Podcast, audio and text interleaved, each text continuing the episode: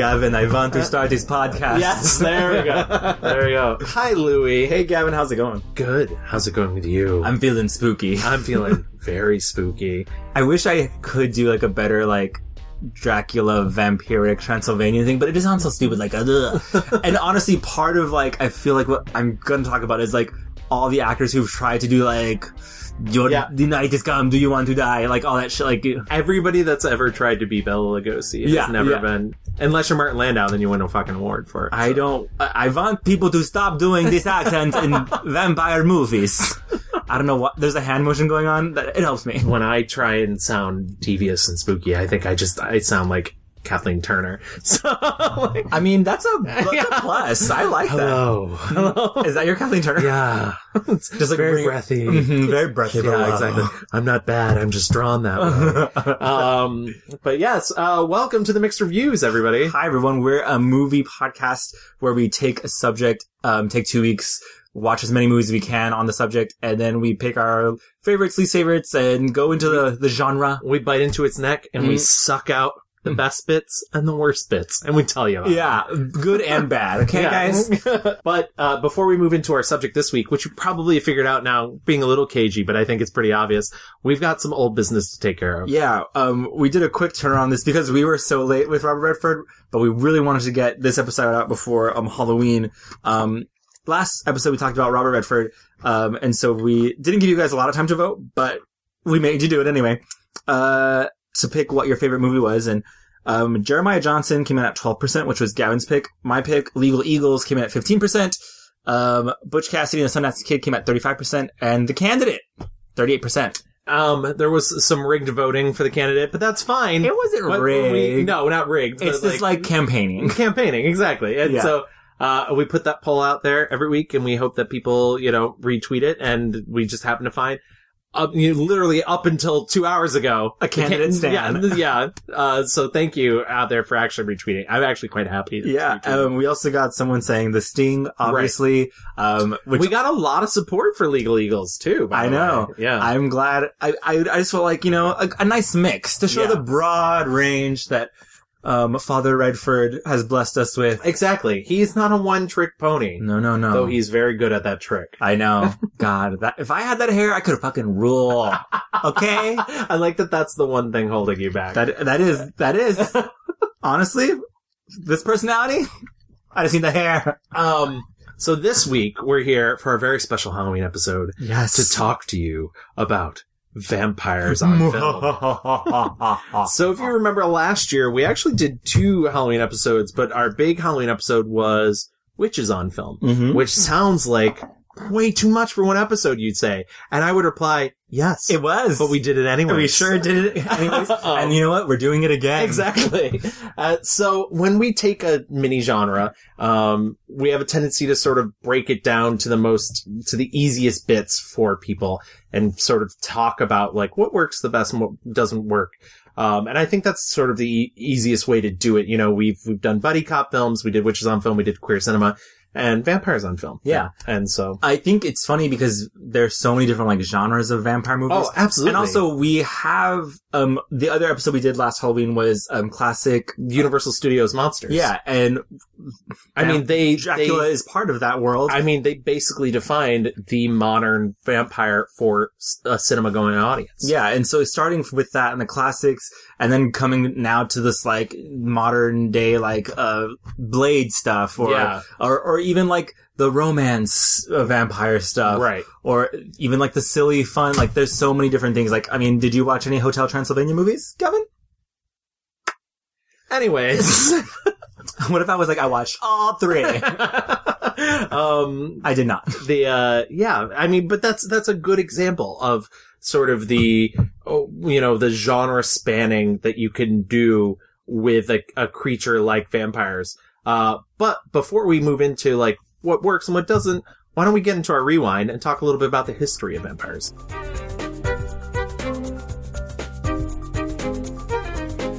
the earliest version of cinematic vampire uh, ever was, uh, or at least one of the most well known, is uh, Robert G. Vignola's The Vampire from 1913. It's a silent film and it's unfortunately lost. So Louis and I did not watch it. Mm-mm. Um, but it wasn't really about bloodsuckers in so much as we think of them nowadays, but more about, um, femme fatales and seductive women who are there to like drain Wow. you of your life. Right from the beginning, Yeah. the women Yeah. come straight in. Exactly. Okay, cool. Um, you know what's cool about, uh, us, the male-driven sexist society? Mhm. It's existed forever. wow. Yeah, much Things like are- vampires, you can't kill it. It's the same. it's the same. Nothing has Um, changed. And, uh, you know, the, a lot of that comes from this. There was a poem by Rud- Rudyard Kipling called The Vampire, composed in 1897, that is about this sort of thing. Um, and, you know, there, there, uh, another good example of, of this sort of quote unquote vampire was Theda Bara, uh, who was the vamp, um, in this film called A Fool There Was, which came out in 1915. Um, and that's sort of like pre supernatural vampire, but it was like a lady of the night who is there to drain you of all the things that make you, yeah. So crazy that it started off as like this feminine Right. thing, and now when we think of vampires or like Dracula, Right. I mean, it's all this male driven stuff. And it, and it's interesting too because so the the very next the most important next step is F.W. Murnau's Nosferatu. Yeah. Which is one of the first screen adaptations of Dracula, but he doesn't use the word Dracula and that gets him in trouble because he didn't have the rights to Dracula. You know what? That always gets you, huh? Yeah. Um, so made in 1922 in Germany, uh, F.W. Murnau cast Max Schreck to play the hideous Count Orlok. But I do want to talk just briefly about Dracula. Dracula is one of the most adapted stories ever for film. Yeah. There are hundreds of Dracula films. They span the globe. Um, and in terms of vampire fiction, the only thing that comes close to that is, uh, a novel called Carmilla. Uh, which actually predates Bram Stoker's Dracula. Hmm. Um, it's by Sheridan Le Fanu. And it is, uh, kind of Elizabeth Bathory, a little lesbian, and like, yeah. And it's been adapted many times, but nowhere near as many times as Dracula. We'll come back to that a bit later, but I do think that that's an important touchstone that there is this feminine counterpart also to the Dracula story that, um, I, I think has been sort of, um, you know, pushed under the rug because of Dracula. Uh, anyways, back to Nosferatu. Um, but yeah, so he basically does, you know, word for word Dracula, except he adds this sort of like, um, love story, a little bit of a love story that, uh, ends up in other versions of Dracula, surprisingly too. And it becomes this huge hit, mostly because of Max Schreck's, uh, Count Orlok, who is one of the creepiest things committed to film. And I still think is like really great. He looks like a little creepy.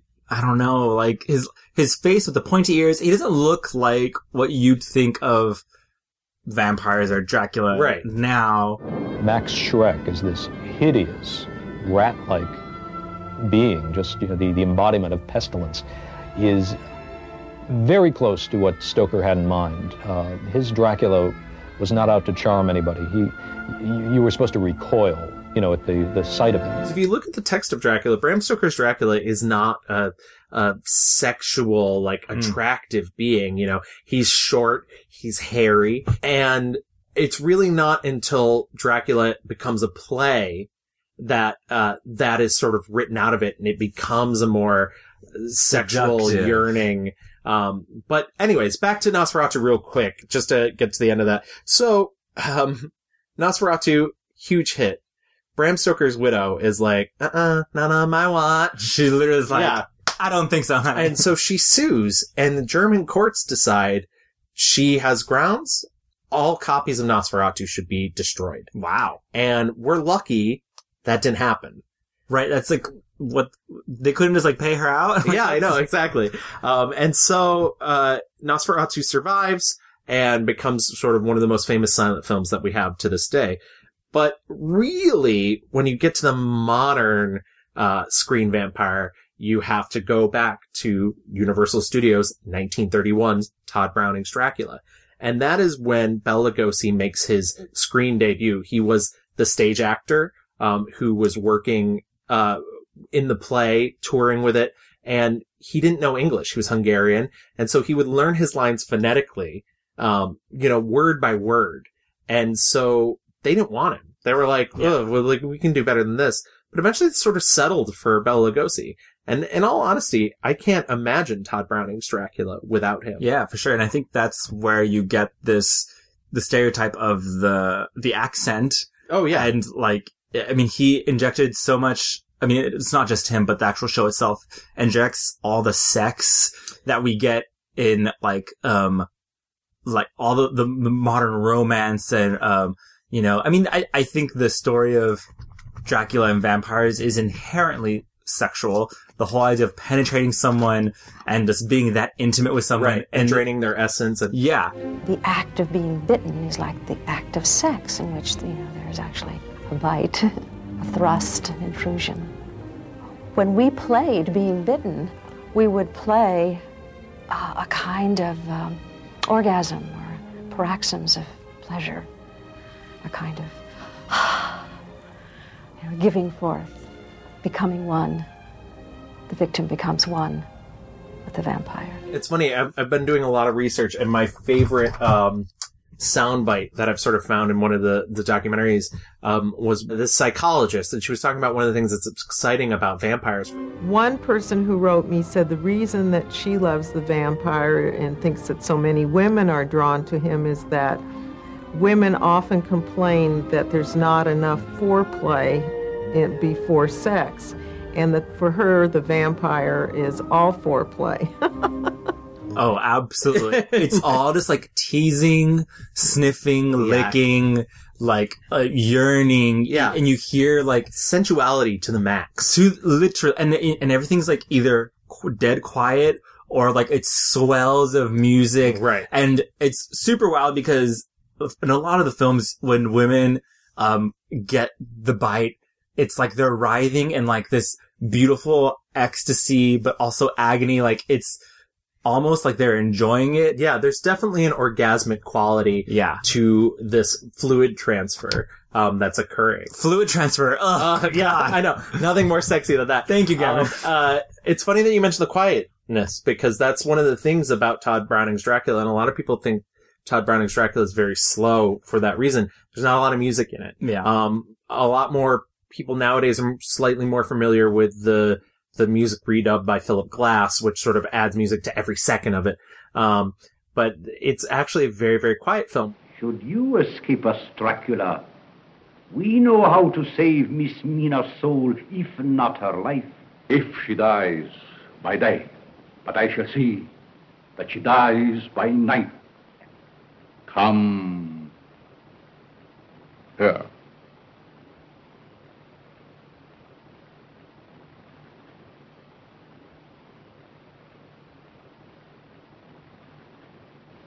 Your will is strong, Van Helsing.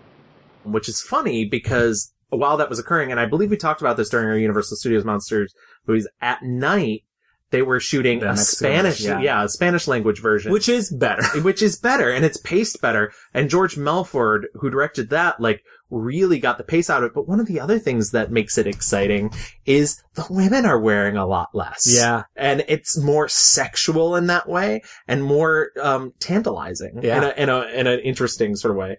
In the American film, the women are kind of uh, corseted to the throat, uh, very chastely, but uh, Lupita was given some, some very eye-catching costume changes and filmy negligees and, and the like. My grandson said he knew why my grandpa married me. my negligee was very revealing.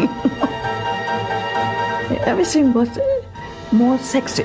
my favorite thing about vampires and vampire movies is you truly can like get a whole range of things out of it. Like there are the movies where it's like this is like the ultimate dark lord master like whatever and then there's also movies where it's like these are outcasts and you know sad and they have to live in, and hide in the shadows and and then you can also get the romance if you want it and truly there is a vampire movie out there for you. I am not a horror person, and so I was kind of a little selective with what I wanted to watch.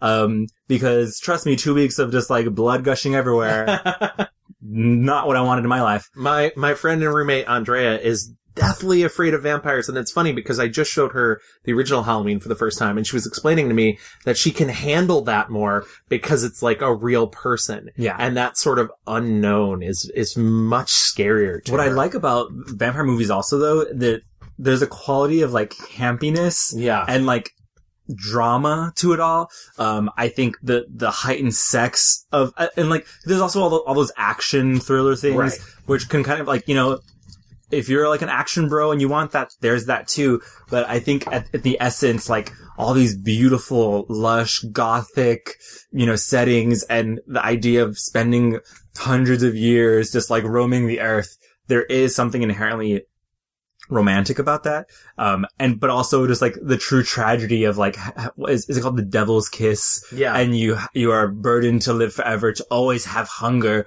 And like, ugh, like that drama is so exciting and it, it's just so ripe for, um, interpretation, which I think is why it has, um, survived this as long as it has. So I don't I don't want to stick with Dracula for too much longer, but I do because it is the most prevalent of the vampire adaptations.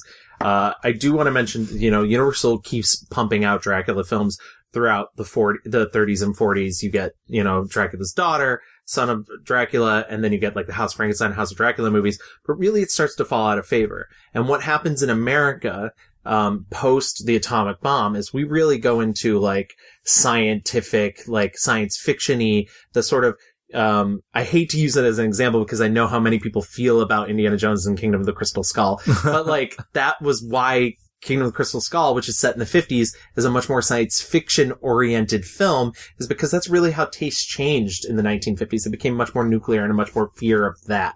Um, and, uh, so that monster sort of dies out, that like old timey, like, is he Mhm. coming to the window? Like, is he going, um, and it's funny because there is actually a vampire film made in the 50s in 1957 called The Vampire that is about a scientific vampire. It's about a, a series of pills that turns a doctor into a blood sucking monster. And it's a much more Dr. Jekyll, Mr. Hyde situation. I know it has something to do with those pills of Campbell's. I started taking them, Will. By mistake. You mean the regression pills? Yes. And they've done something terrible to me. They've turned me into a horrible thing. A beast. They've made me kill people. Look, Paul. What you say just isn't possible. It's interesting to see how they tried to adapt it for that era. However, in the same year in Mexico, there's a film called, uh, El Vampiro, which Ooh. is also the vampire, which really adds that element of sex and the fangs in because Universal Studios famously never really showed the fangs. Really? And- yeah. And never did the like bite to the neck. Yeah, yeah. And so the this film, this 1957 Mexican film, becomes the first time that you really see the, the you know the the canine fangs. Yeah. I mean, Count Orlok had, but they were like on the incisors. Like Yeah. these were like the what we know of as.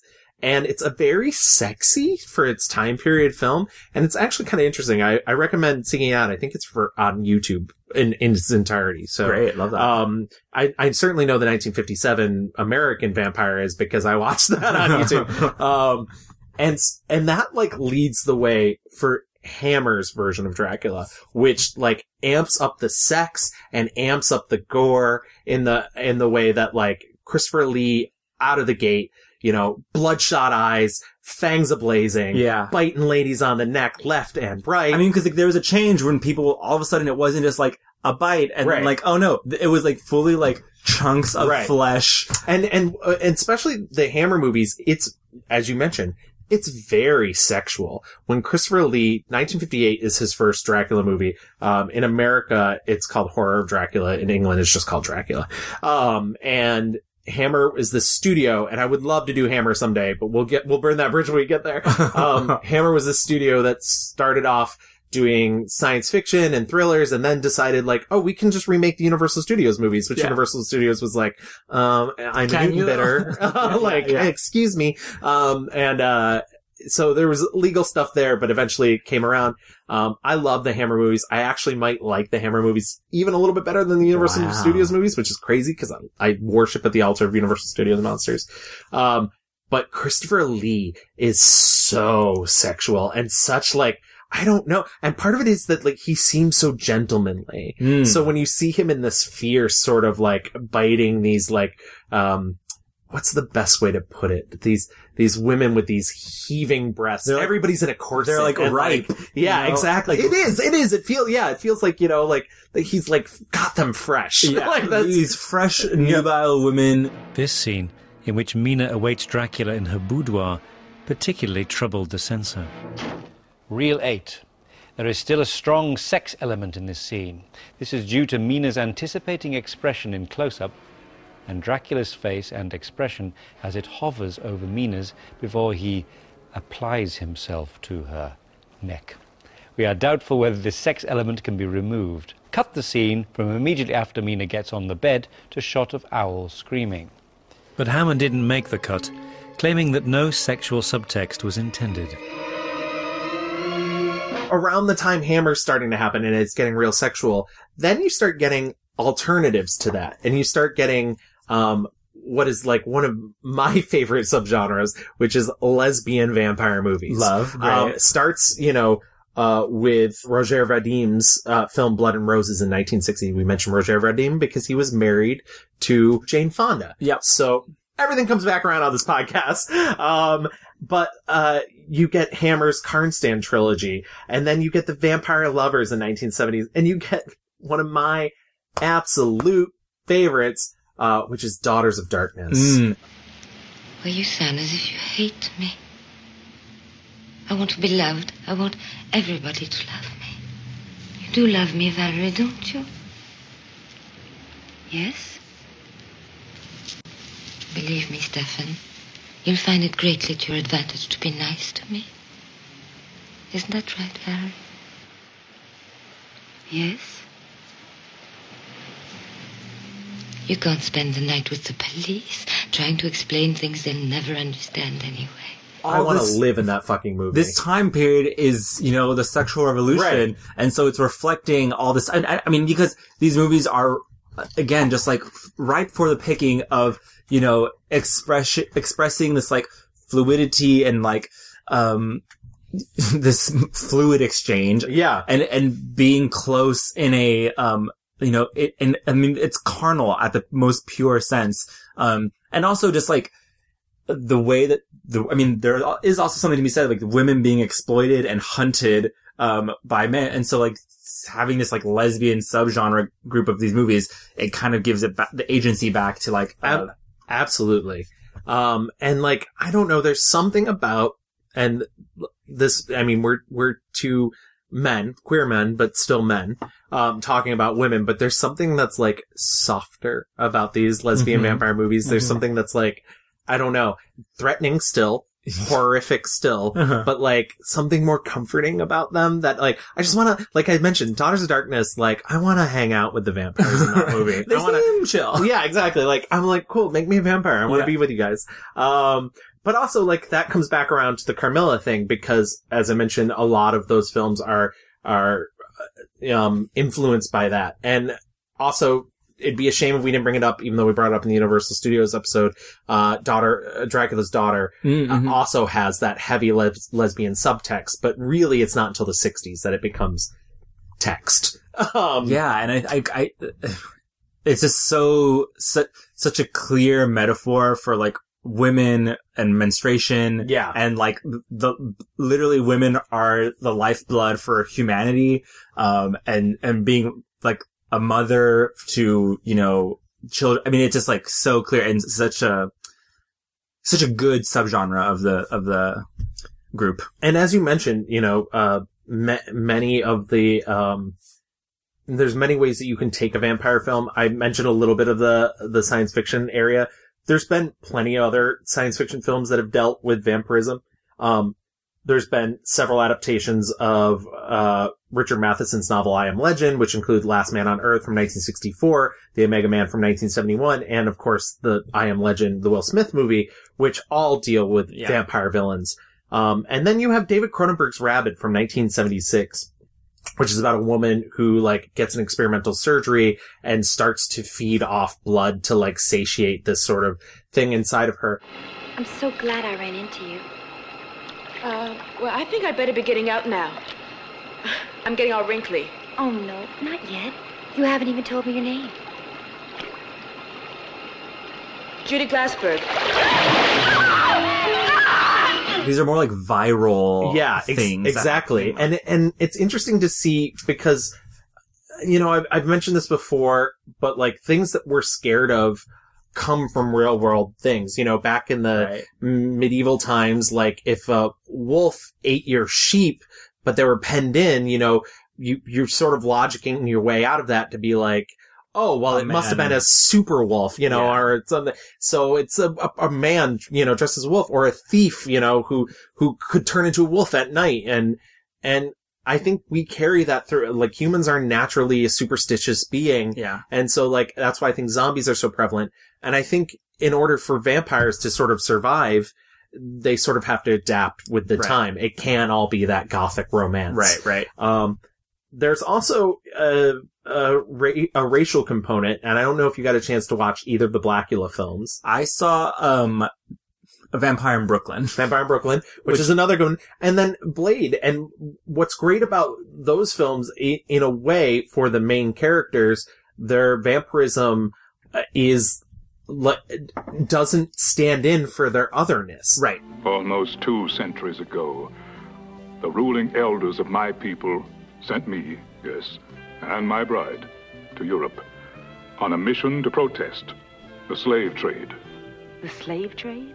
On that mission, I myself was enslaved, my wife murdered, and I was placed under the curse of the undead. Our assassin was the vampire Count Dracula. Count Dracula is a myth. He wasn't real. Oh, yes, he was real, as real as I am now. I think um a vampire a vampire in Brooklyn was later in the 80s. It's 90s actually. Oh, Yeah, well, yeah. even more to the point than um you know that was at the height of like the AIDS crisis, um which is a bloodborne you know Mm-hmm. Right. virus, and I can only imagine like you were saying, reflecting the times and and what um humans are scared of. This whole idea of like a viral disease that can make you want to drink blood, or the whole idea of being infected by uh, this toxic blood, is just right up the alleyway of the vampire story. No, it's very true, and I think I definitely think that um in the eighties, especially like the uh, vampirism took on a new meaning because of this bloodborne illness. Um, that you know it it really sort of changed things up, and um I don't know, it's that's it's that's an interesting thing to. to I don't think of- I know. I don't know if I saw any movies that were like specifically. I didn't really either, but but, I- I, expected to. Like, Yeah. and I think the closest movie you really get to sort of moving in that direction, but never really outright says it, is Interview with the Vampire, Mm, which mhm. has like a very gay couple at its center. And, and sort of like live through all these eras. And then you, when you get to the more modern era, which is in the nineties, you have, um, uh, Lestat, who is like, gaunt and thin and kind of, Yeah. you know, like emaciated and, Yeah. and clearly sick. You've come home to me then.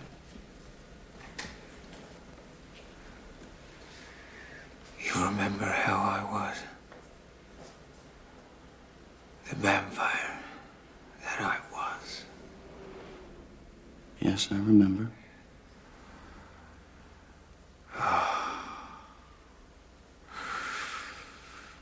No one could refuse me. Not even you, Louis. I tried.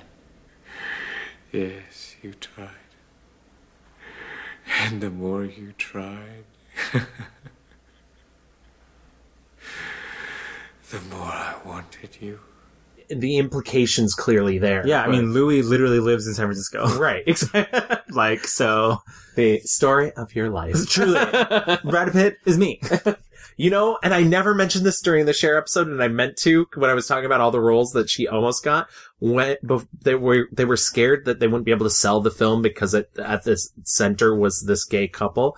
Um, they the original idea was to write it for a woman, and they wanted to cast Cher as Louis. That's in fucking insane. Yeah, Yeah, yeah, yeah. Also, like that movie is like not that gay. No, it's really not, and that's the other thing. like but- they just eat whoever. yeah.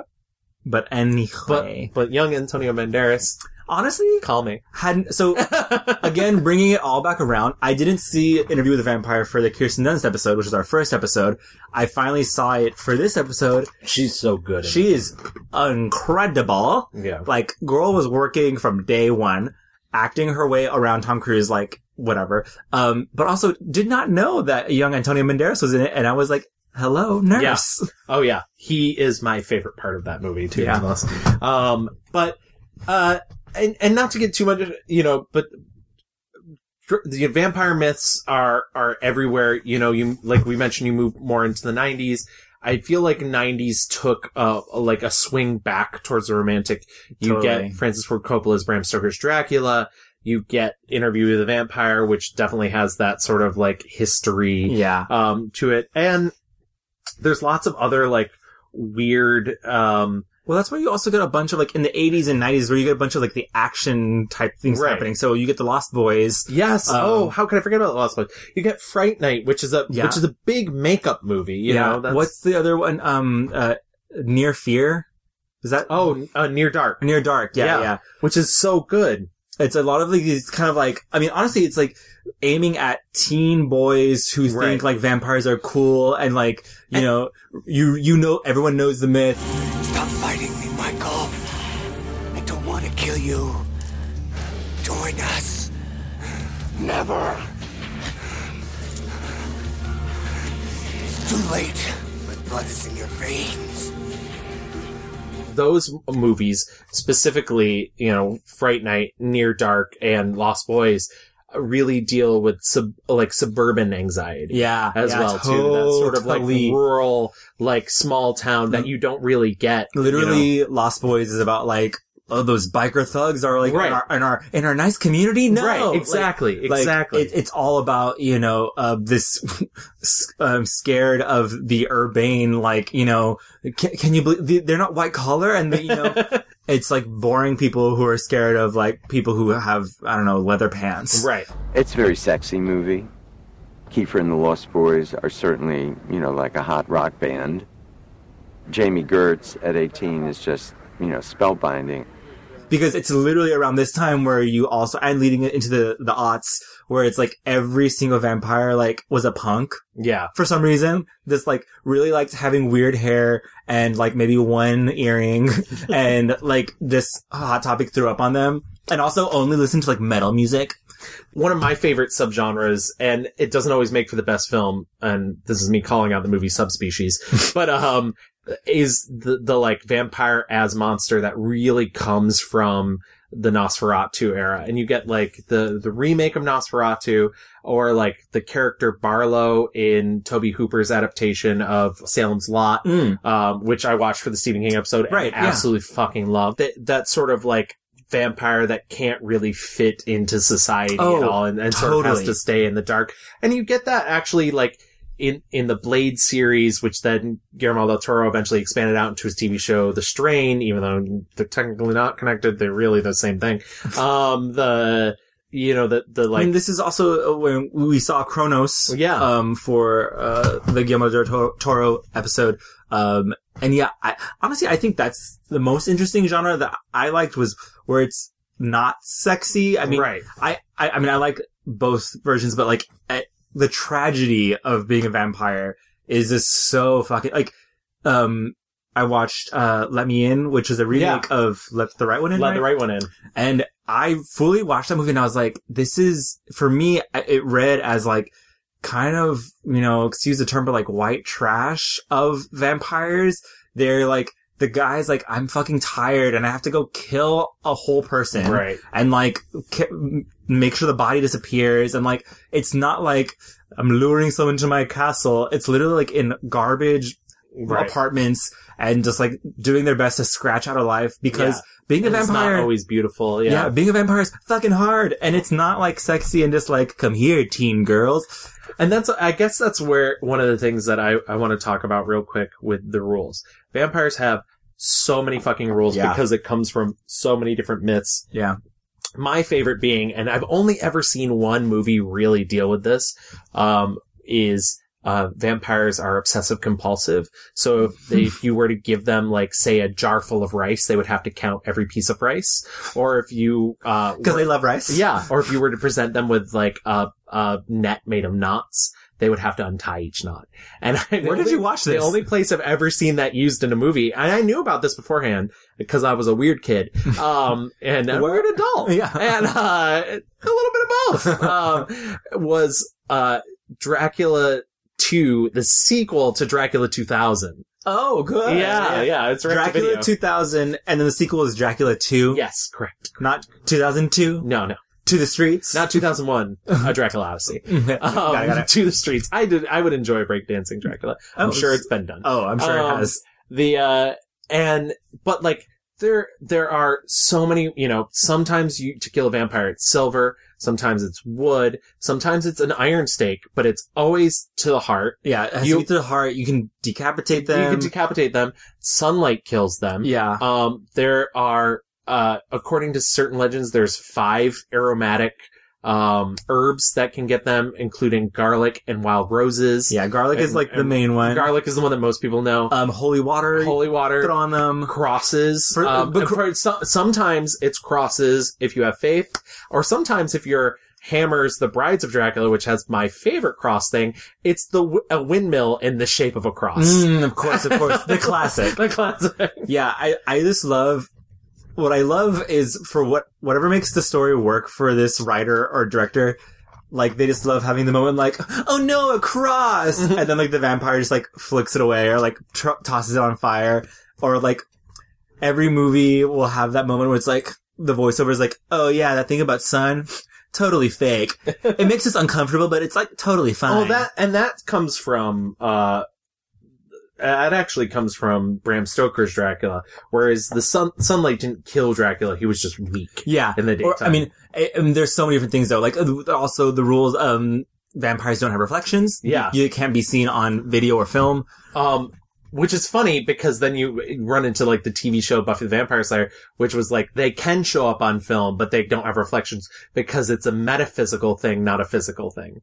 Science. yeah, and uh, my one of my favorite moments, speaking of the things that they're averse to, is um, George Hamilton in the movie Love at First Bite, which is a comedic vampire film. God. There's a scene where a man pulls a Star of David on him. Well, Count, what do you say to that? I would say leave Cindy alone and find yourself a nice Jewish girl, Doctor. Hmm?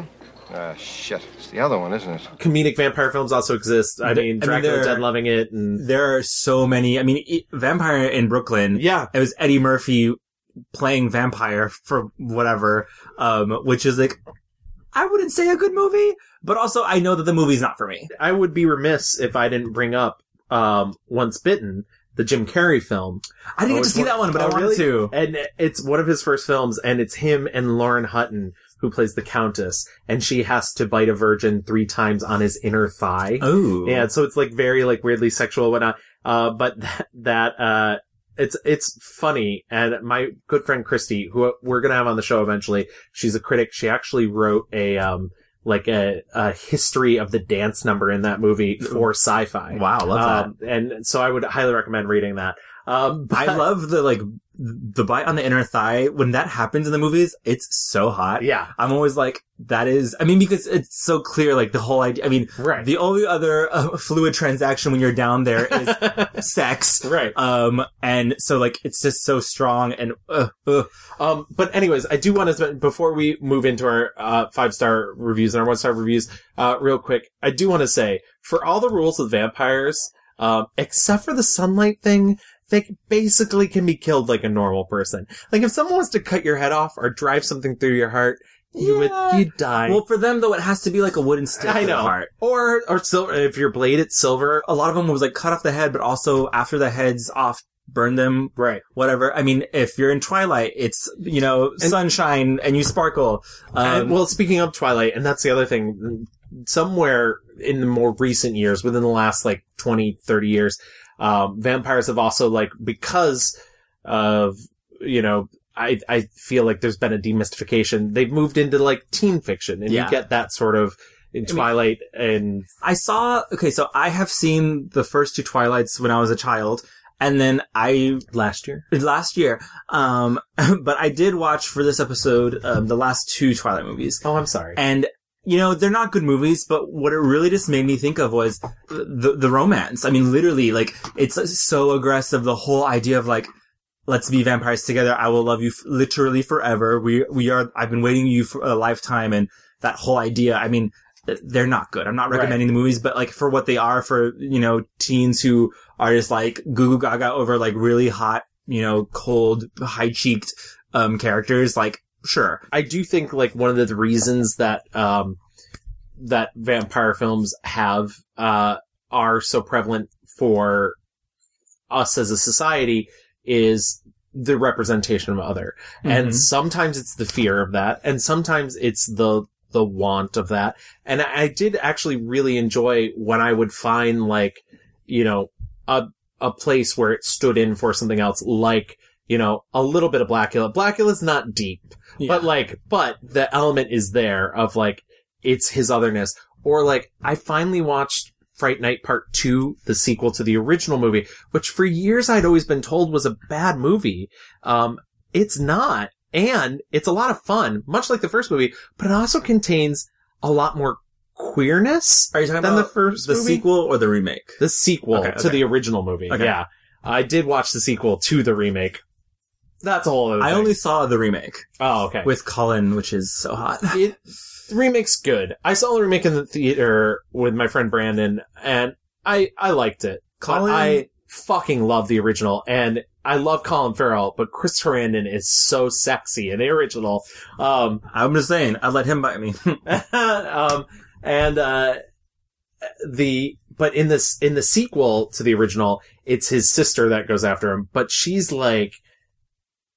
I mean, she's very sexy and very like interesting and like they play a lot with her like looking ugly and then looking really beautiful, but she also pals around with this vampire who uh, is on roller skates and is gender non-conforming. Love. It's played by a male actor, but they don't ever, um, their name is Belle. They don't have any lines. That's the only negative thing, but they're very feminine clothing and very, and hands down, my favorite character in the entire series. Love that. And like, just a lot of like slightly gay stuff. And I don't know. And so like, there's that otherness there. And especially like, as I mentioned with, with women, like it really moves into the, to the lesbian area. And so I don't know. I really like some of the vampirism and I don't know how you feel about it, but like when it deals with this sort of outcasty, you know, Yeah. cause even Lost Boys, and Lost Boys is also a pretty queer movie. um, Yeah. but, but like the, you know, it's dealing with the like, they're, you know, they're the thing that people are afraid of, Mhm. but it's not necessarily because they're vampires. I think it's time to move into our reviews. Louis, let's move into our five star reviews.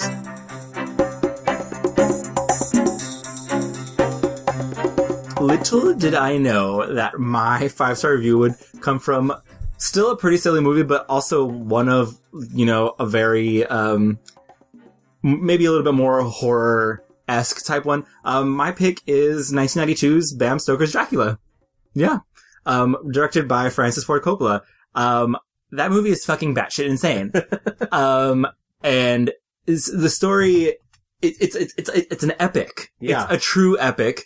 Um, It is two and a half hours and you would not, you genuinely wouldn't feel. No, because literally Francis, Mr. Coppola himself, like literally threw all the money in the world at this movie and it is lush. It is high drag. It, it like, in, it won four Academy Awards for, um, design and sound and all that stuff. Yeah, if, if you're going to talk about um, Bram Stoker's Dracula, the the person you really need to talk about, besides obviously um, Francis Ford Coppola, because you know he is the the architect of the movie. architect of everything.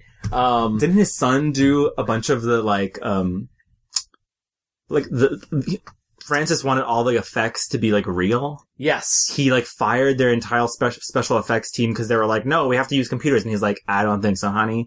And he hired, um, I want to say it was his son. I can, I can't be sure because I don't have that in front of me right now, but, um, yeah, uh, replacing them with Roman Coppola. Yeah. who's now a filmmaker in his own right. So Yeah, so he essentially was like, I don't want, he wanted everything to look and feel as real as possible. And, and he truly just like, it's a huge swing, like the audacity of this movie to have like Keanu Reeves, right, um, Gary Oldman giving you full Gary Oldman commitment to the role as we are come to expect. Um, I, uh, the person I was looking for, by the way, is Eiko Ishioka, who did the costume design. Oh yeah, and that movie is like all about those amazing costumes from the from the Vlad the Impaler armor, and it Mhm. really like he was the first person to really bring in the historical Vlad the Impaler Yeah. and add it to the novel, as well as like amping up the love storyline, which is like slightly curbed from Nosferatu. Yeah, I mean the movie is. I mean, so just so you guys know, um, it is based on, or not based. Uh, the plot is Vlad Dracula in 1462 is um at war, and he comes back to his Elisabeta, who is played by uh, Winona Ryder. Uh, But she has killed herself because those damn Turks, they told her he had died in war. And so he's pissed as fuck. And, um, the, like, bishops or priests or whatever, they're like, well, she's not going to heaven because she committed suicide. And Dracula's like pissed as fuck. He, um, decides to stab like a, or he essentially is like, he renounces his faith. He says, fuck God. Um, he stabs a stone cross with a sword and drinks the blood that comes out of it. And he essentially becomes, um, a vampire. And hundreds of years later, he's still kicking, looking like a fucking monster. And again, this is like a, a truly revolutionary um, design for Dracula. He wears like this red silk robe, has long nails. He looks like a crazy person. Big white hair. Um, anyway, uh, he starts buying up a lot of uh, real estate in London. Um, Keanu Reeves, God bless him, um, who essentially is cast because they wanted like a popular young hot person. Um, I mean, there's an amazing uh, YouTube loop of him saying Budapest yeah, over and over again. he does not know how to um have an accent. No, other than no. like the I California. bro. used to, I mean, I used to be like, my name is Jonathan Harker. Yeah, It- it- and it is famously known as one of the worst um, Yeah. accents of all time. Um, I still love him in the movie, though. I gotta admit, um, I can't think of that movie with anybody else. An ancestor? I see a resemblance. The Order of the Dracul. Is the dragon. An ancient society, pledging my forefathers to defend the church against all enemies of Christ. The relationship was not entirely successful. Oh, yes. It is no Dracula goes to London. Turns out Harker's like fiance is Elisabeta. Looks exactly like her. It's Winona Ryder. Um, meanwhile, she has a friend Lucy, who's a little bit of a slut, and she is trying to pick out a husband. But it, I mean, the the movie is just so lush. There's like insane sets, and you know, uh, when uh, Keanu Reeves is uh, driving, not driving, but in the carriage going to Transylvania. The lighting is aggressively red. You see Gary Oldman's eyes in the, like, it's an erotic fever dream of, Well, that and my favorite thing about the movie, besides the costumes, is one of the concepts that he really wanted to put into it was that when Dracula was involved, there was a lack of physics. Yeah. And I have said many times on many different podcasts over the years that one of the scariest things to me in a movie is lack of physics. When things stop making logical sense. Yeah. And, uh, that, I love, I love the way, like, people wandering across the ceiling, like, water flowing upwards. the, like, the amount of, um, shadow. Yeah. Scare, like, literally they're having a huge conversation and in the background you just see a shadow Yeah. creature lurking and like give, I mean, one moment where the, he's like a huge bat creature and then all these rats crawl up on him. Yeah. And then And they he just crumble. turns into them, And then yeah. all the rats escaping. It's fucking bananas. Yeah, it's it. A fever dream is a perfect way to describe it. It's lush, it's dark, it's beautiful, it's bloody but Yeah. sexual. Yeah. Yeah, It- it's and like super I know we have, sexual. I know we have to deal with the fact that Gary Oldman's a shit person now. Yeah. but like he's the villain in the movie, Yeah. so you know what? It's, It's- he's I, I, I, what I've heard about the making of this movie is also that Francis Ford Coppola was like yelling at the actors Yeah. as they were like acting. Um, that Gary Oldman was told to like tell like really disgusting, naughty things to the Lucy actress. Yeah. Because when they were having their like love making things, um, it, Oh my god, the scene where she's outside and he's like a big wolf Yeah. beast creature. Yeah. like and and again, it's not, and in this movie, he has control over um animals. He Right. can turn into a gas. and and a lot of it's a lot of that does come from the like the ability to turn into fog. Yeah. the ability to become rats. Like th- those are elements that are either um, directly from the novel or implied from the novel too. So like he really did his research in sort of putting it together. It's funny because obviously Francis Ford Coppola's masterpiece, uh, you know, you have uh, Apocalypse Now and you have The Godfather and whatnot, but I really think this deserves to be spoken in the same breath as those. Yeah, it's just like I and again, th- the movie has some gore, but it's not um played. I think I think it wasn't played for scares. It's play. I mean, it's it's creepiness factor. There are moments where I was like, oh, that's fucking scary, but it's not like a jump scare. It's not you know everything's just like this the vision uh, Right. and the way that they shot it. You know, with all the shadows and the lighting, and you just don't see movies like this at all. It's kind of like this is a master filmmaker, and he is going balls to the wall, like losing his mind on a very, um, o- like overdone, you know, uh, genre. Like, you Right. know, how, how could you redo Dracula's story? And, and literally it's not like your modern take or this new vampire. This is Dracula. Right. Um, and it's, it, and it just feels so fresh. Even today, watching it now, it feels so, so fresh. The so I actually I'm 100% shocked because that was also my pick, but I have so many others that I can that I can name a bunch more. But I'm I'm glad like honestly I I genuinely think 1992's Bram Stoker's Dracula is heads over tails like th- one of the best vampire movies ever made. Um I do, you know, I mentioned uh Daughters of Darkness um I mentioned uh Fright Night, the original Fright Night, which I loved. And really, once again, Chris Sarandon, not given enough credit for being very, my friend Karen Kemmerly wrote for Decider an article about how, like, sorry, he's the sexiest vampire of the 80s. Sorry. and, uh, and she's right. Um, the, I mentioned Lost Boys. I think Lost Boys is great. It's a lot of fun. Um, and uh, there's there's a couple other I want to mention, but I guess if I had to pick one that was not Bram Stoker's Dracula, which once again I really do want to pick, one of my favorites is actually a more recent movie, a comedy that came out in 2014 called What We Do in the Shadows. Absolutely. Absolutely. Yeah. Ta- Yeah. Taika Waititi's What We Do in the Shadows, which is done as, in a mockumentary style in which him and In New Zealand. in New Zealand, which makes it even better. Um, uh, like him and a couple other vampires li- have basically been living together um, as sh- terrible roommates. Yeah. And and like without giving too much away because I don't want to because it is such an original story. It's basically just sort of about vampire society Mhm. in a modern day context Yeah. as a documentary is being filmed around them and like how I don't I don't really know how to say like how the rules have sort of changed and how they haven't really changed. Yeah. I mean, also it's like struggling to, I mean, imagine being a, uh, you know, 3,000 year old vampire and being like, what, what's Wi-Fi? Right. Like, or, you know, having to deal with the whole idea, like, you cannot go into someone's house unless you're invited in. Right. And they're like trying to just like go to a bar. Yeah, exactly. And there, you know, you have um, Taika Waititi who's playing a, a foppish sort of character, and then you have Jermaine Clement playing essentially Gary Oldman in Bram Stoker's Dracula. Yeah. But he's, Uh, he's called the poker. Yes, exactly. and um, there's a Nosferatu s vampire that lives in their basement. And his name's like Peter. Yeah, exactly. And they've also recently turned a like idiot Yeah, into a vampire accidentally. And um He's a bro that just goes around town being like, I'm a vampire. Yeah, exactly. And they're supposed to be living. The reason why it's called "What We Do in the Shadows" is they're supposed to be living in secret.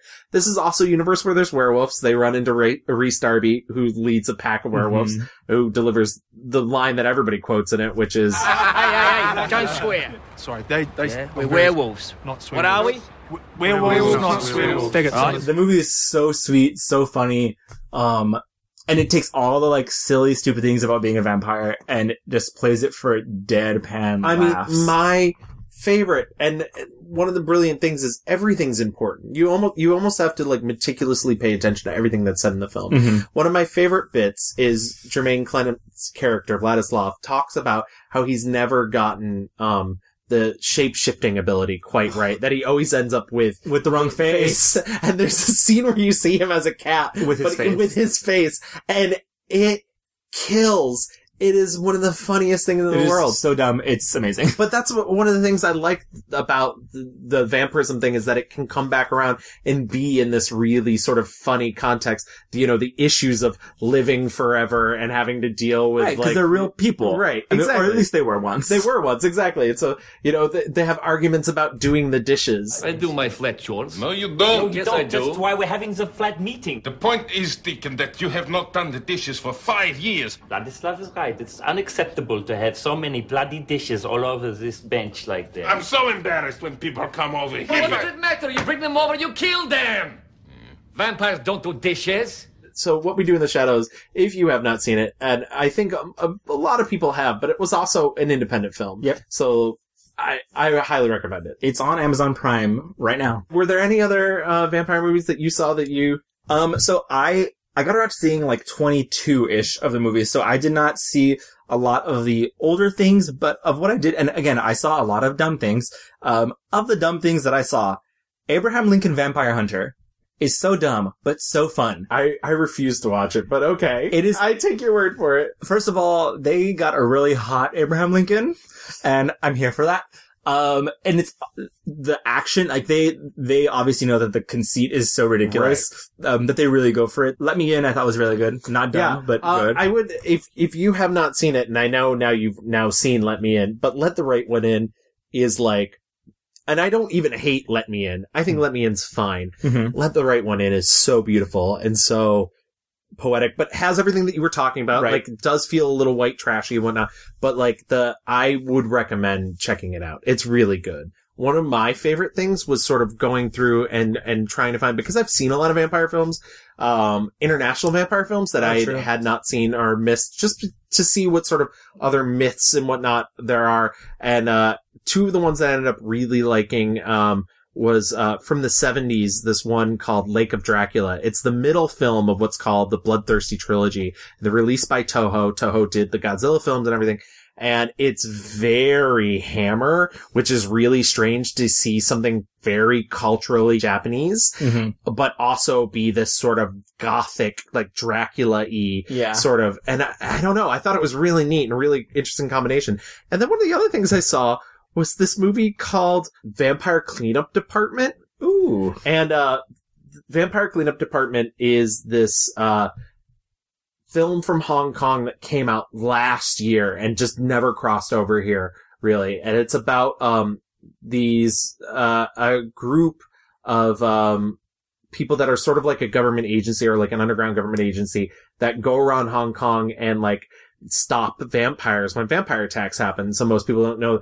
And it's very funny. I will say the sexual politics of it are not very good because the vampires are almost like zombies and the main character, like, f- she falls in love with a female vampire and it feels very like coercive in a way because she's not really a, per- she's like learning to become a person again, but Hmm. it, but up until that point you're like, ugh. Yeah, like, yeah, yeah, yeah. But one, uh, but it was actually pretty funny. And one of the things I, I will give it to in terms of context, this department was very concerned about not just killing the vampires right away, but like cremating them because it was a very Taoist concept for the film. So what they believed if you cremated them instead of just murdering them on the spot, they would have a better chance of being reincarnated. Oh, and I like that concept that there's, he, there's these evil creatures out there Uh-huh. that they're still really concerned about saving their soul. That's very sweet. Yeah, exactly. I and I like and I thought that was a neat a neat touch. And then one last thing I did want to mention, and I, I this totally slipped my mind, but it's one of my absolute favorite vampire movies, which may not be a vampire movie, which is what I kind of love about it. It's very psychological.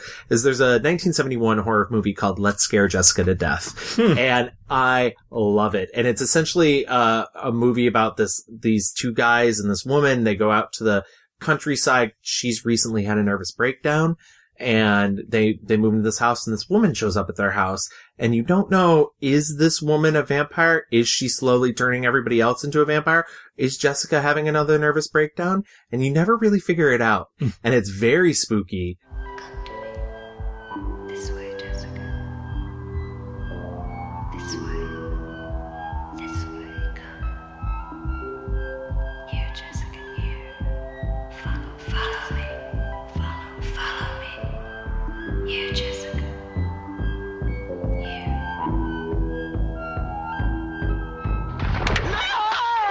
There's a lot of good stuff out there. but let's talk about the bad stuff There's a lot of bad stuff out there too, Kevin. holy shit so it's now time for our one star reviews I saw a lot of the um, young adult movies that um, were available. Um, I saw something called Vampire Academy, which is awful. i saw that in the theaters louis Awful. yeah Could not but, believe. but we went my, one my friend Karen, who I mentioned before, Karen Kimmerly and I, we went because we knew it was going to be bad. So we And the thing is, like, I remember seeing the like trailer for it, and they were like, one of the writers from Mean Girls uh, is, you know, It's the writer of Heathers and the director of Mean Girls. That's what it is. And and they're brothers in real life. So that's the they tried really hard to like have a like sassy attitude, but I was like, I no, bye. I also saw something called Vamps, which is the um Alicia Silverstone, Silverstone, yeah. um, and Jessica Jones, Krysten Ritter, and Yeah. also the writer director from Clueless. yeah, Amy Um, Heckerling, which really bums Vamps bums me out. It, yeah, it's Yeah. a bummer. It's less of a movie and more like a series of bits. Yeah. Um, no bueno. Um, but what I'm going to choose is, um, you mentioned it earlier, um, is, um, Love at First Bite. I thought that movie was so severely dumb. Oh, it's bad. It's With really the- bad. And I mentioned it earlier only because I like that one joke. So I don't want you to think No. I was endorsing it. And like, I like things that are dumb but fun. This is just dumb and zero fun. um, it it truly blew my mind. And honestly, online it says like 96% of audiences love this movie, and it made a shit ton of money when it came out. It came out in 1979. It's directed by Stan Dragoti, um, and it stars George Hamilton as Dracula. And in this, um, it's a spoof, I guess. Um, he is like expelled from Romania because whatever.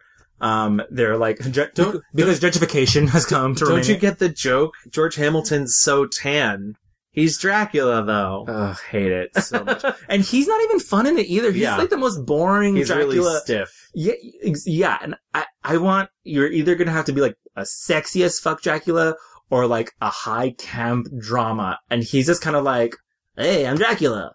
And it, it's, it also feels like a lot of like inside baseball. Like all these jokes were written by like a group of really neurotic New Yorkers for like a New York highbrow society, like audience only.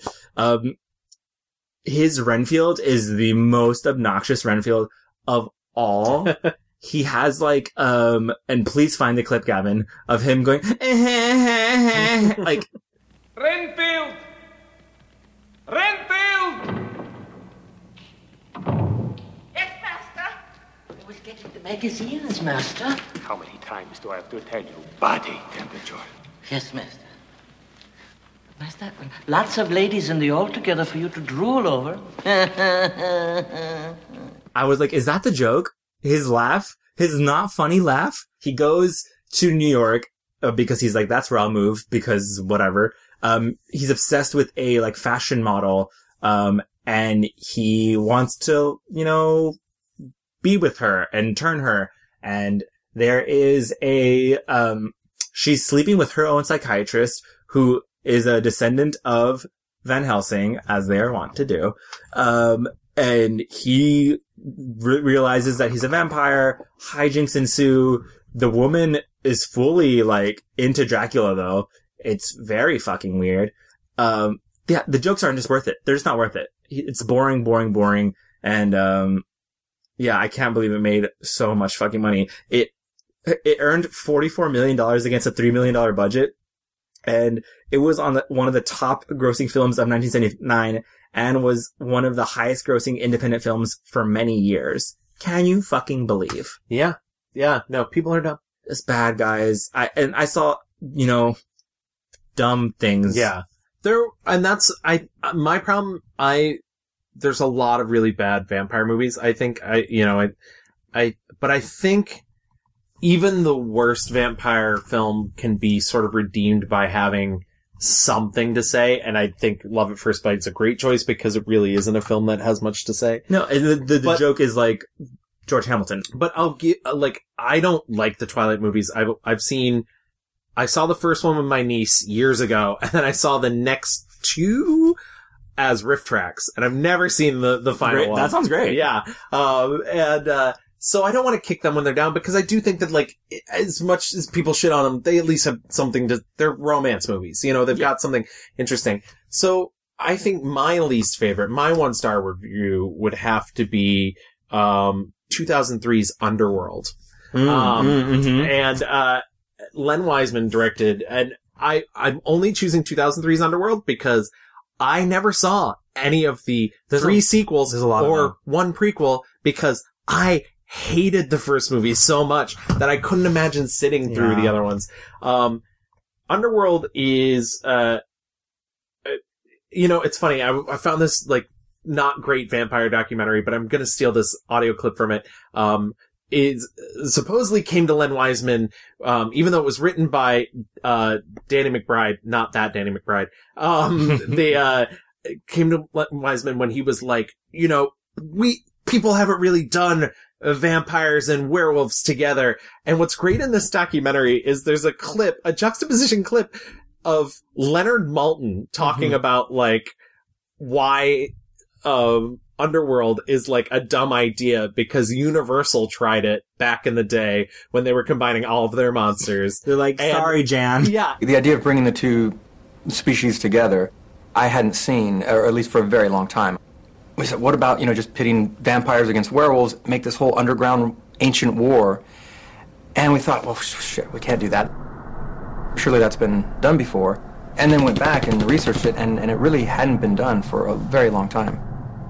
In the 40s, Universal milked, or maybe I should say bled, the idea dry of not only reviving all their monsters, but teaming them up. So they made films like Frankenstein Meets the Wolfman, and House of Dracula, and House of Frankenstein, which had everybody in it. Uh, Underworld sounds like something that someone might have dreamed up at Universal in the 40s when they were pairing up monsters then.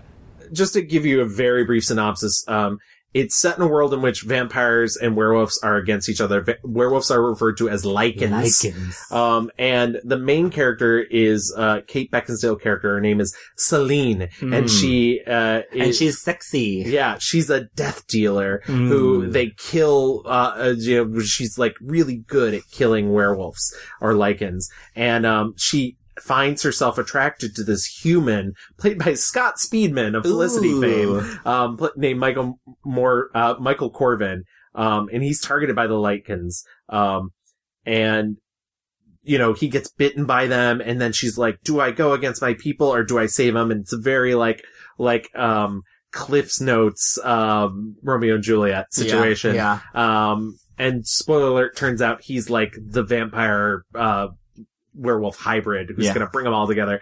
Um, it's an incredibly dumb movie. It really tries to ride off the success of something like Blade with all the Yeah. like sexy tight leather. Yep. Um, but in a way, like really whitewash it in that sort and of also like I mean the the, the big guns and the Right, swords and right. like action. Yeah, and it's all it's all an And it's all thing. blue. Like, the movie yeah, all- all everything blue. blue. Yeah, it's all tinted blue, and like.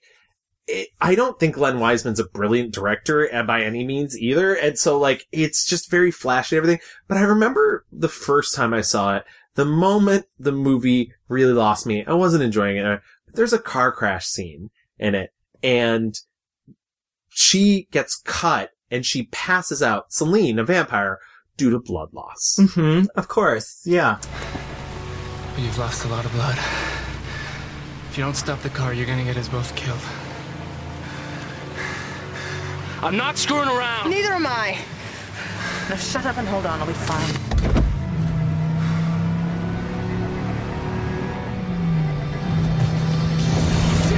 Vampires drink blood? they don't have it. They don't have it. They don't have it. And I get that everybody makes their own fucking rules, but I can't live in a world where vampires can pass out due to blood loss. It's hard, Gavin, Yeah, out here for uh, yeah. for Selene. It's, I mean, the funny thing is Michael Sheen is in it, is in the first one, and he's also in Michael Sheen is a go-to because he's Yeah, also in Twilight, Twilight, as and- like the bad guy, Um, Aro. And then Bill Nighy's the other big, uh, yeah, big name. Bill Nighy. He's like the like Selene. No, you can't. Our family, a vampire. and he's like doing his best to choose some fucking scenery because, and I like Kate Beckinsale, so I don't want to shit on her too much because, you know, she's like, she's like Whit Stillman Stan and, you know, like I'm for her when she's good. She plays these movies like super steely, super British, and it's boring to watch because, like I said, the movie's going for this like hyper, like sexualized, like leather fetishy sort of Mhm. reality. And then you have like, she's just a wet noodle. Like, Yeah. she looks great, but she's just like, I'm here. They almost like gave they traded in like the look for like any substance. Right. The movie has nothing to say. It really doesn't. And it, it's, it's really, it's, it's a frustrating watch. On top of that, it's two hours. So like, and then It's two hours like, and three extra movies. Yeah, exactly. In a movie like that, you just so yeah, I despise the underworld movies, and um, but you know they made a ton of fucking money, Yeah. and they just keep bumping out sequels for all the original ideas that is underworld. this is one of my favorite things. The film was subject of a copyright infringement lawsuit filed by White Wolf Incorporated and Nancy A. Collins, claiming the setting was too similar to Vampire the Masquerade and Werewolf the Apocalypse games, both set in the World of Darkness setting, and to the Sonja Blue vampire novels. White Wolf filed 17 counts of copyright infringement and claimed over 80 points of unique similarity between White Wolf's gaming systems and the film. White Wolf Inc. also said the script was very similar to a story entitled The Love of Monsters, which came out in 1994, which they published, written by Nancy A. Collins. In September 2003, a judge granted White Wolf an, ex- an expedited hearing. The lawsuit ended in a confidential settlement. So they paid them. So yeah. So Len Wiseman for all his original thoughts. Yeah, Len Wiseman was like, give Nancy a check. uh, idiot. So what I'm hearing you say, Gavin, is don't see Underworld. Instead, go see the Twilight franchise. Yes, yes. Yeah. You know, in on, in all honesty, yes. At least they sparkle in Yeah, Twilight. Exactly. Uh, were there any other one stars that you saw that you just absolutely hated? we didn't talk uh, anything about Buffy the Vampire Slayer, which I know you like a lot. I do. I Um, like both the show and the movie, but the, the I, I watched the movie and I was like, wow, this is like really leaning into the you you really have to understand, and this is not. I do not want to go on a Joss Whedon defense rant because I know all the shit that's happened with him, but like the script was taken away from him. I don't and think- a lot of it was rewritten in a. Yeah, I don't think it's a one star movie, and I think it's like really funny, like in an unintentional way. Um, also just seeing future Academy Award winner, um, Hilary Swank. Hilary Swank. She delivers one of my favorite lines in the movies. Don't worry. They can't come in unless they're invited. I already invited them. They're seniors. she gets a lot of like gem of lines though. I thought you said this was so out of date. it's vintage. if you go to Amazon Prime and just type in vampire, the list of vampire movies that I'm sure are garbage, I was like, there's no way I'm gonna fucking watch all this stupid, stupid shit. Like, did you know that there are two sequels to, um, uh, From Dusk Till Dawn? Yes, there are. Yeah, yeah. I was like, oh. Oh, that's like John Carpenter's Vampires, which like I would. I know a lot of people love John Carpenter's Vampires, and if you can get past James Woods being at his most James Woods, I will say I think there's some interesting ideas in John Carpenter's Vampires. I also think that movie's boring as fuck. but, and I think I cut it out of the episode, I watched the sequel for our Diego Luna episode. Oh. And let me oh. tell you, doesn't get better. Okay, okay. good to know. Good to know. But that has direct to video sequels too. The one other I wanted to mention was just because it was so weird and sort of out of character. From 1939, there's this movie called The Return of Dr. X, and it stars Humphrey Bogart as like a mad scientist who's been brought back to life and craves course, of course. And he hated making the movie.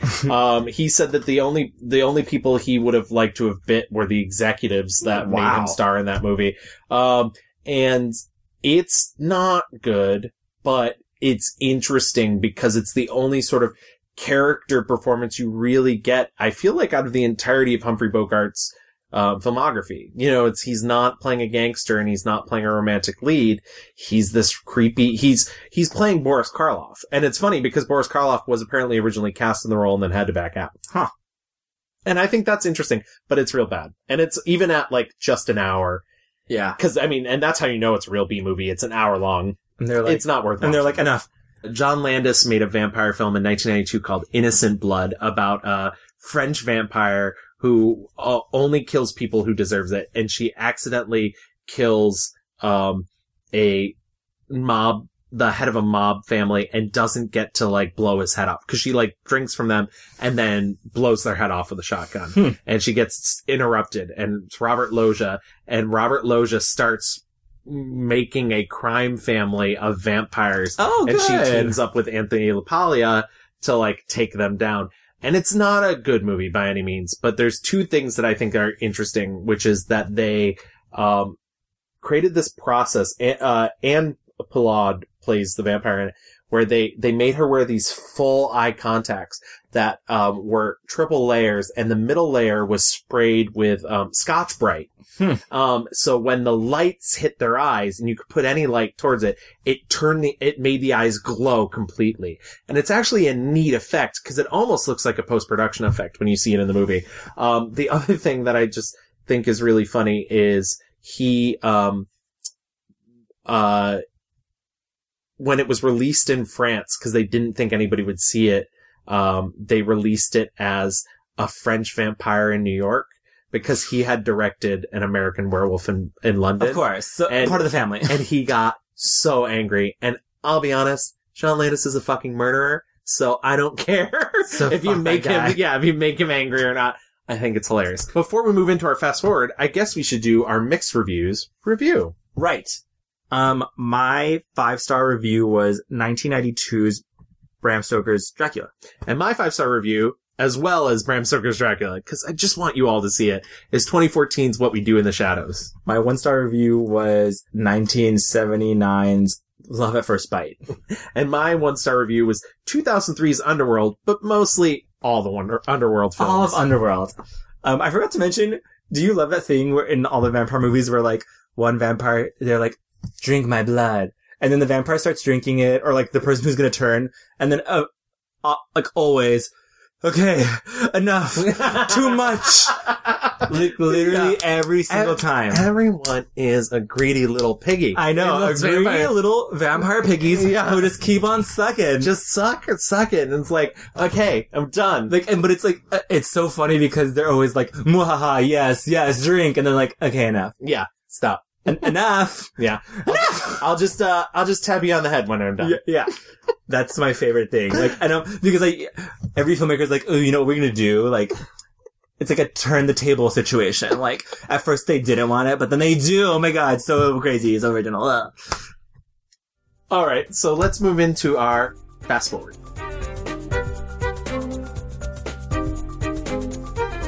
Where do you think, like, this genre is going? I don't know. It's interesting. Uh, I feel like I've had this conversation before where I, I definitely feel vampires are cyclical in a way. Mhm. So I think, you know, like every five or so years, they fall into fashion, they fall out of fashion. I think we're actually weirdly in a moment where they're not Yeah. super popular at the moment. Vampires mostly are living on TV right now. Yeah. Um, we, ha- I mean, True Blood has been off the air for a couple years, but they still live on in, like, on the CW with those, like, original I think the originals, which is ending or just ended, but Vampire Diaries also ended. Yeah. But that's what that's what I mean. It feels like we're sort of. I mean, there was an announced uh, reboot of Buffy Right. the Vampire Slayer. There was Um, also um part of this new I don't know if Universal's new monsters things is happening or not anymore. Right. Um, It sounds like it's not. Probably not. Thank Yeah. you, Tom Cruise. Um, in an ironic twist. Um, but that, that, that might have been an avenue that maybe Right. vampires could come back. But it does feel like, I mean, the most famous vampire on big screens right now is literally the Hotel Transylvania vampire. It, I mean, I don't think you're wrong. I think that's the one that's making all the money. Yeah. I've never seen any of the Hotel Transylvania films, but Adam Sandler's CG character that is essentially just the bringing it back to the Yeah. Bela Lugosi Dracula Yeah. is it seems to be the one that's making money at the moment because yeah, there really is no big franchise at the moment. There there really isn't a, a focused TV show solely about vampires. I think that kind of it went, the, the genre went through this like, um, a flooding of the market. Yeah. There was a lot of like Van Helsing, the movie, Dracula Untold, Dracula Right. Reborn. Like there's a lot of like kind of the same kind of thing where it's a straight hot dude, um, and it's like kind of uh, olden times and like going to like the core, the myth, the mystery, Yeah. stripping away a lot of like the like like that we loved about uh Bram Stoker's version where it's like lush. These were more like kind of uh I don't want to say carnal, but just like uh what's that word where it's just like old and like there's lots of like gray and rocks and just like kind of Yeah. you know gritty reboot shit.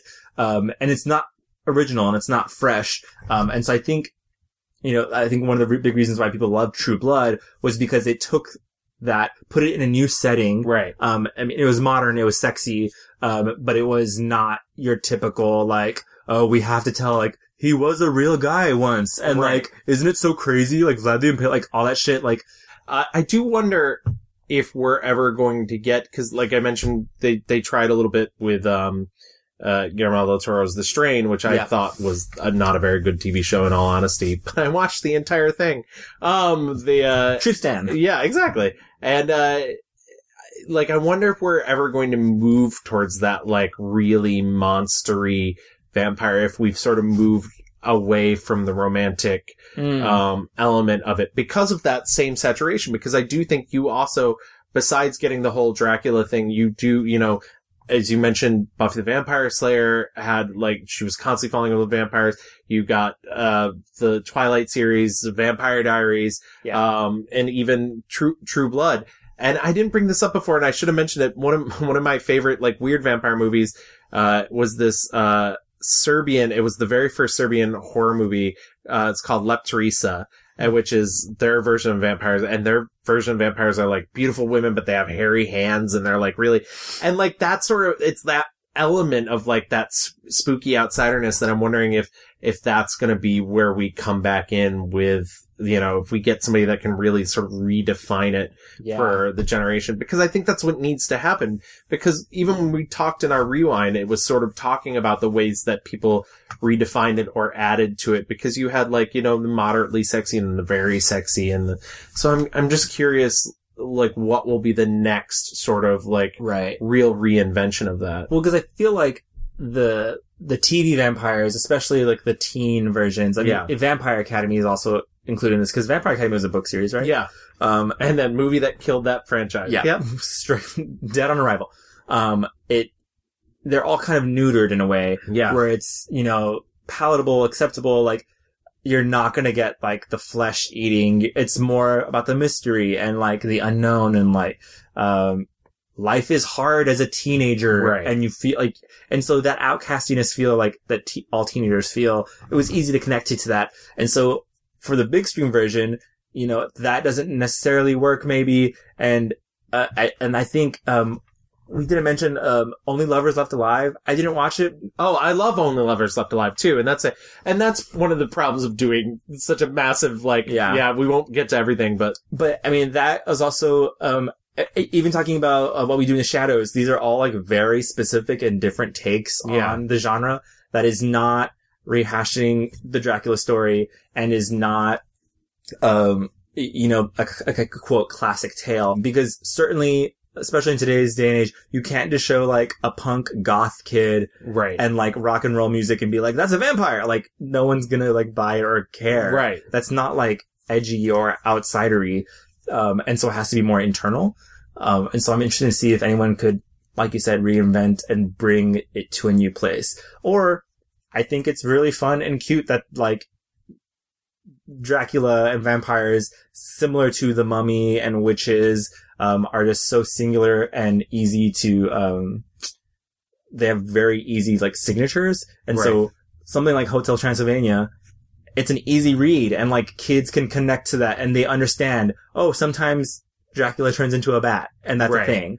Right. Um, the fangs, you know, um, so I, I mean, it's interesting to see that that's where we are right now. Yeah. Especially because they're done- it's like the hyper desexualized, the hyper like non horror. Yeah. Yeah.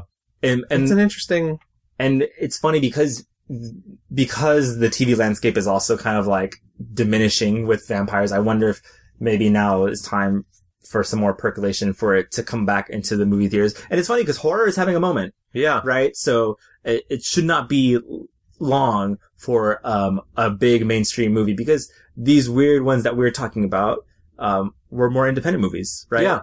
Um, what we do in the shadows, let me in, um, only lovers left alive. Those were Yeah. all like none of those made like lots of money. Right. Not a lot of people saw any of those movies. Um, But they've maintained some sort of cult status. Yeah. Like the people that, that have seen them, the people that like them are very passionate about them. yeah, for sure. know? And I wonder if I wonder if it's also a case of like, th- are there many like filmmakers like Francis Ford Coppola who have the money Right. and like wherewithal to be like, this is what's happening. I don't care what you guys think because that movie took him forever to make. And like people were like saying that that's like a dream project that's never going to get finished and he's insane. But I mean, c- because he is who he is, Right. he was able to get it done. Um, I don't know if there are any filmmakers around today that have that kind of like power, Right. um, especially on a franchise that has kind of like lost its like money making abilities. Yeah. Cause It's true. So yeah, I mean, I guess the I guess the future's not like super bright. Like I guess I guess the the thing that uh, you know the the vampire movie that's gonna come along that's that's really gonna restart the whole like vampire craze or anything. It's gonna be a surprise. I think Yeah. that's really sort of and what's better, you know, than a surprise vampire. a surprise vampire.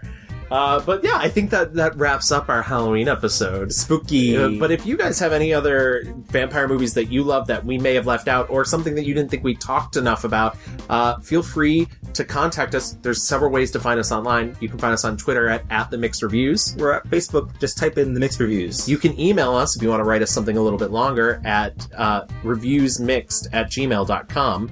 and you can subscribe and listen to us on a host of different things. Oh yeah, we are on Apple Podcasts, we're on Stitcher Radio, we're on Spotify, iHeartMedia, Google Play Music. You know, we are everywhere. Just like vampires. Yes.